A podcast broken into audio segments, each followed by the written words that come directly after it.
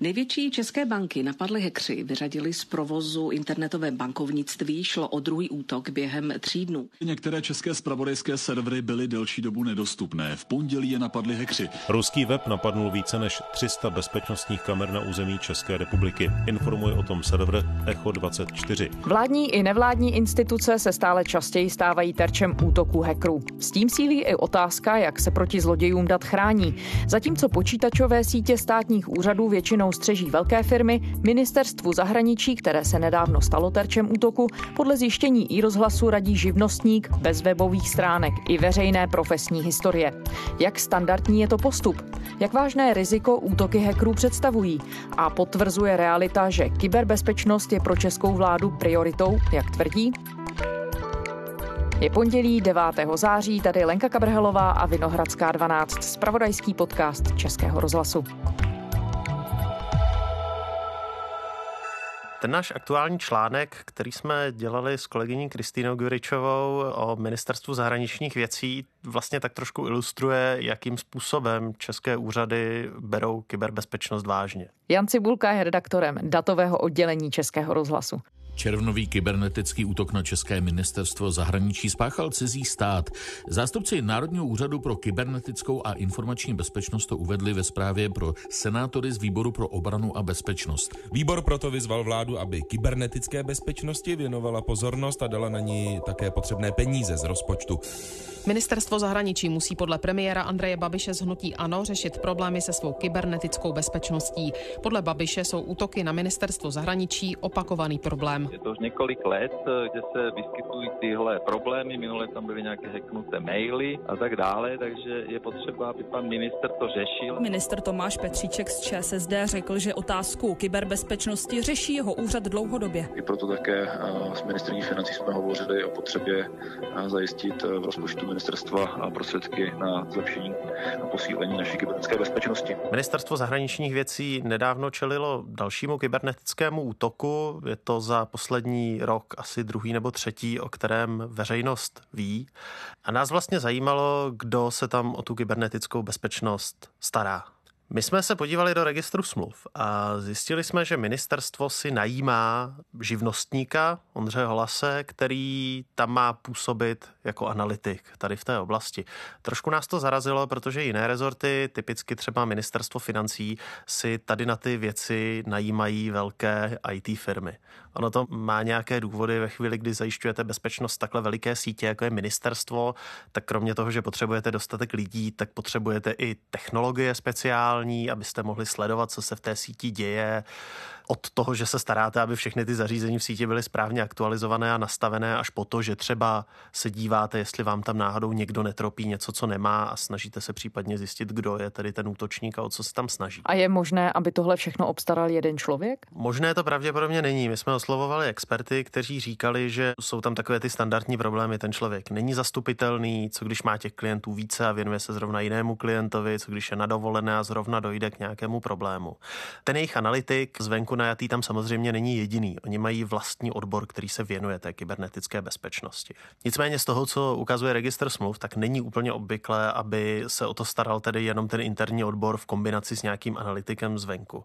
Obvykle to ministerstvo, aspoň jak se to jeví z registru smluv, tak obvykle na tady to bývá vybaveno lépe. Vy jste kontaktovali všechny dotčené strany. Co jste se dozvěděli, jaká byla reakce ministerstva zahraničí? Ministerstvo zahraničních věcí původně odmítlo cokoliv vysvětlovat s tím, tím, že je to všechno v režimu utajení. Byli ochotní nám říct pouze, že tady toho živnostníka zvenku si najali bez výběrového řízení, protože jednak jim to zákon umožňuje a druhak potřebovali spěchat, aby tedy chránili ty své systémy včasně. Už nám úplně nebyli schopni vysvětlit, proč tedy, když je to v režimu utajení, proč informace o tom, že ho tam mají najatého spolu s jeho objednávkami, na kterých je velmi podrobně popis té jeho práce, proč to leží všechno veřejně v registru smluv. Ty informace by se tam podle zákona, pokud to opravdu je v režimu utajení, vůbec neměli objevit. Ty útoky hackerů na ministerstvo zahraničí, víme, jak vážné důsledky měly nebo ještě můžou mít? A víme vůbec, jestli to jsou všechny hackerské útoky? Jelikož informace o tady tom typu útoků podléhají většinou režimu utajení a v informačním zákoně je na ně vyslovená výjimka, tak veřejnost se vůbec nemusí dozvědět, že k tomu útoku došlo. Druhá věc je, že to, jestli k tomu útoku došlo, se ani nemusí dozvědět ten poškozený rezort, prostě pokud nemá dostatečně kvalitně zpracovanou tu kybernetickou obranu, ale zase to my se nedozvíme, protože jsou to povětšinou tajné informace. Jak velké riziko ty útoky mohou znamenat? O co všechno ministerstva, o jaké informace můžou přijít? V tom druhém případě ministerstvo říká, že byla zasažena vnější síť toho rezortu s tím, že v ní nekolují žádné tajné informace, nejsou tam ty diplomatické depeše, takzvané cables. To znamená, že by to nemělo být nic zásadního. Aspoň tak to prezentuje ministerstvo. Na druhou stranu i obyčejná, řeknu neutajená e-mailová komunikace řadových zaměstnanců rezortu může obsahovat celou řadu informací, které třeba těm útočníkům pomůžou vybudovat nějaký sofistikovanější útok a připravit se na něj. Jsou tam informace o tom, jaký lidé spolu komunikují, jaké spolu mají vztahy, jakým stylem řeší různé otázky. A existuje typ útoku, které berou v potaz lidský faktor do značné míry a snaží se jaksi obejít nebo oblbnout člověka na druhé straně. To znamená, že i ve chvíli, kdy já se nikam nenabourám, nenajdu žádnou bezpečnostní chybu jako nějaký hacker, tak vždycky můžu zkusit zahrát na city kolegovi, napsat mu e-mail, když ho znám a říct mu, hele, já mám problém, šéf tady na mě křičí, já teď nemám připojení do té pracovní sítě, mohl by si mi z ní vytáhnout nějaký dokument a rychle mi ho poslat, protože je to prostě urgentní. A ten člověk se třeba úplně nezamyslí, tím, že jsou to kolegové, znají se, tak ten dokument vezme a pošle. A nedojde mu, že ho poslal někomu, komu by neměl. Je to vlastně jeden z nejčastějších způsobů, jak se dostat k nějakým informacím, protože je to často jednodušší, než tedy objevit nějakou, řeknu vyloženě technickou díru, tu následně zneužít a využít k tomu svému cíli, protože ty lidi představují obvykle ten nejslabší článek. Na základě všech těch informací, které jste schromáždili, dá se tedy říct, že ministerstvo zahraničních věcí řeší otázku kybernetické bezpečnosti adekvátně? Ministerstvo pak, když jsme to znovu ověřovali, tak pořád zdůrazňovalo, že se snaží ten svůj tým rozšiřovat, že se snaží tu kybernetickou bezpečnost, to zabezpečení těch svých systémů zlepšovat.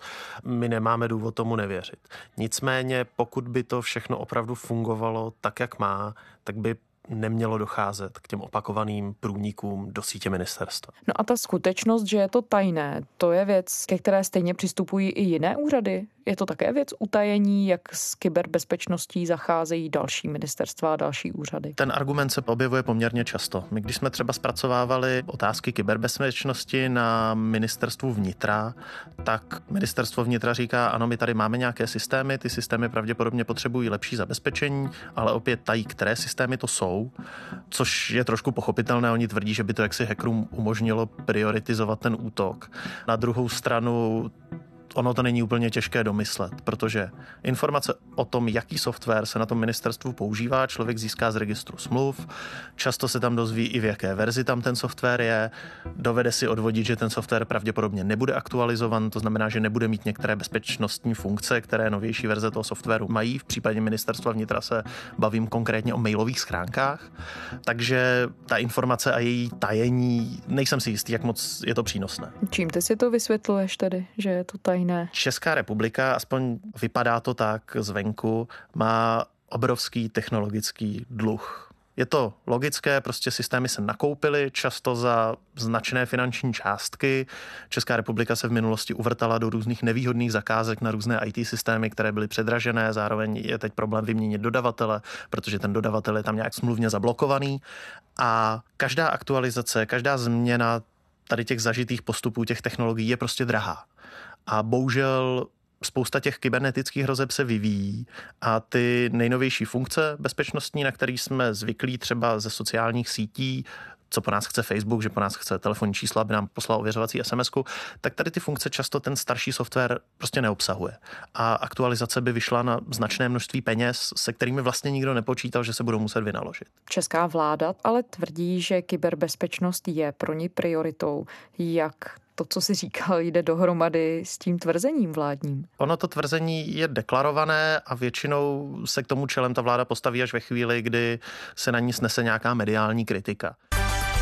Máme 15 hodin na 10 minut. Kabinet vnímá kybernetické útoky vážně a podniká kroky k zajištění významných informačních eh, center v celé státní správě. Uvedl to tiskový úřad vlády po ranním zasedání Bezpečnostní rady státu. Tu svolal premiér Andrej Babiš z hnutí ANO v reakci na informace, podle nichž za červnovým útokem proti systému ministerstva zahraničí stojí cizí mocnost. Kyberbezpečnost a ochranu před hackery má přitom vláda v programovém prohlášení. V něm se například píše, cituji, vytvoříme funkční struktury pro předcházení a boj s hybridními a kybernetickými hrozbami. Typický příklad bylo ministerstvo vnitra, kde vlastně ministr Hamáček navrhl zrušit starší usnesení vlády, které říká, že zjednodušeně řečeno se upraví nějaká kyberbezpečnostní vyhláška a ministerstva budou muset lépe zabezpečit některé své systémy. A ministr Hamáček napsal, že ta částka, kterou by to stálo v případě ministerstva vnitra, by byla vyšší než částka, kterou by stál případný hackerský útok. Je to běžný postup? Že se neutrácejí peníze za bezpečnost, protože by vyšly dráž než potenciální efekt hackerského útoku. A dá se vůbec takový efekt spočítat? Tak my jsme v první řadě, protože nám to přišlo zvláštní, tak jsme oslovili Národní úřad pro kybernetickou bezpečnost a ptali jsme se na to, jestli je vlastně možné spočítat ta rizika toho útoku. A podle úřadu je to jako velmi na vodě, protože člověk si musí říct, jak dlouho ten útok bude trvat, kam bude směřovat. My jsme se samozřejmě ptali ministerstva vnitra, zdali oni to mají spočítané, jejich odpověď zněla, že ano, nicméně, že zase ten výpočet je tajný. Nakonec se nám podařilo získat nějaké rámcové částky a i tak ministerstvo odhadovalo ty náklady nutné na to lepší zabezpečení na cirka 1,6 miliardy korun a ten útok v horní hranici odhadovali na 2 miliardy korun, ty způsobené škody útokem. To znamená, že se ani nenaplnila ta slova, že by to vyšlo dráž, než že by to nedávalo smysl. Jak na to ministr Hamáček potom reagoval? Ministr se k tomu původně odmítl úplně vyjadřovat k tématu, ať jsme se ho opakovaně snažili kontaktovat, jak naši reportéři v terénu osobně na nějakých tiskových konferencích, tak i po telefonu, mailem. Nakonec ministr řekl nebo nám napsal, že není proti plošnému zabezpečení těch děravých systémů, nicméně je nutné si říct, že některé systémy opravdu citlivé informace neobsahují, typicky třeba docházkový systém ministerstva, a že ho není třeba zabezpečovat. Tady zase můžeme vést nějakou debatu o tom, co ten docházkový systém obsahuje, zdali v něm třeba nejsou evidovaní pracovníci, kteří fungují v nějakém režimu utajení, protože i taková režimová pracoviště ministerstvo má. Ministerstvo ale tvrdí, že tohle není problém a my úplně nemáme jak to ověřit, protože nevíme, co všechno se kde eviduje v ministerských systémech. To oni musí vědět sami nejlépe. Považují vůbec tedy čeští vládní úředníci a čeští politici hackerské útoky a jejich riziko za nějakou vážnou hrozbu?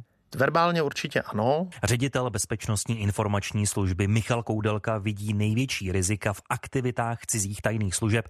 Přibývat budou podle Koudelky také kybernetické útoky na Česko a případy pravicového extremismu. Ředitel BIS Koudelka vidí největší hrozbu v tom, že budou kybernetické útoky používat teroristé nebo cizí tajné služby. Kybernetické hrozby budou, budou narůstat a budou stále vážnějším problémem. Máme případy a víme, že teroristické skupiny využívají eh, různé hackerské útoky k typování a získávání informací o potenciálních cílech. A samozřejmě kybernetické útoky využívají především zpravodajské služby k tomu, aby získali informace. To, kolik peněz se na tu obranu vynakládá, zatím tak úplně nepůsobí. Dokazují to i tahanice o tom, kolik nových míst si bude moct právě otevřít Úřad pro kybernetickou bezpečnost. Národní úřad pro kybernetickou a informační bezpečnost nebude mít dostatek lidí, aby například kontroloval zabezpečení státních institucí proti hackerům.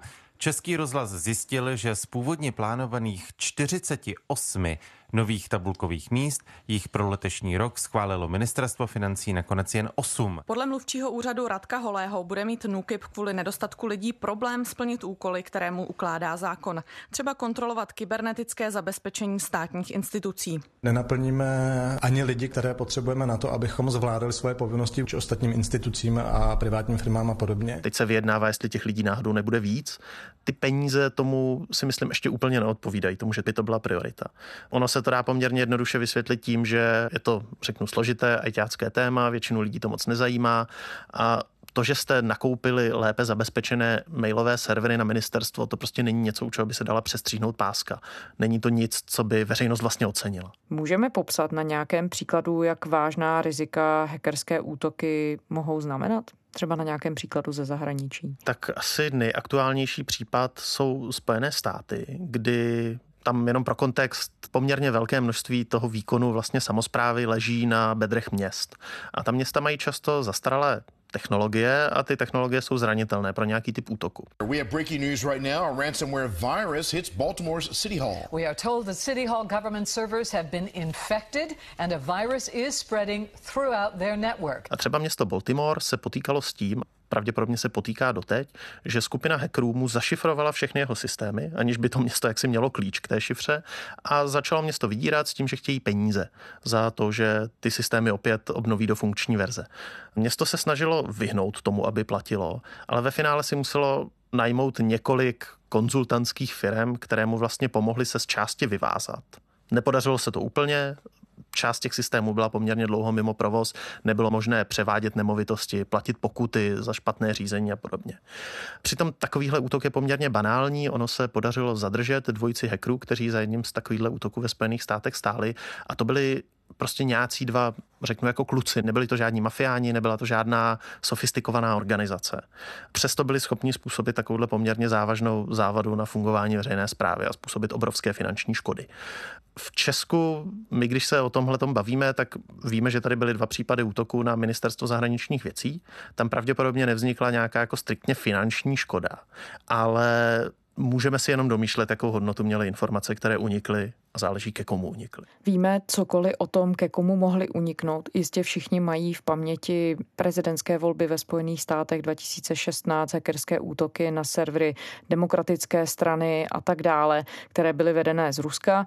Teď tím nenaznačuju, že tyhle útoky měly být vedené z Ruska, ale máme jakoukoliv expertízu, která by nám mohla ukázat, kam se dívat?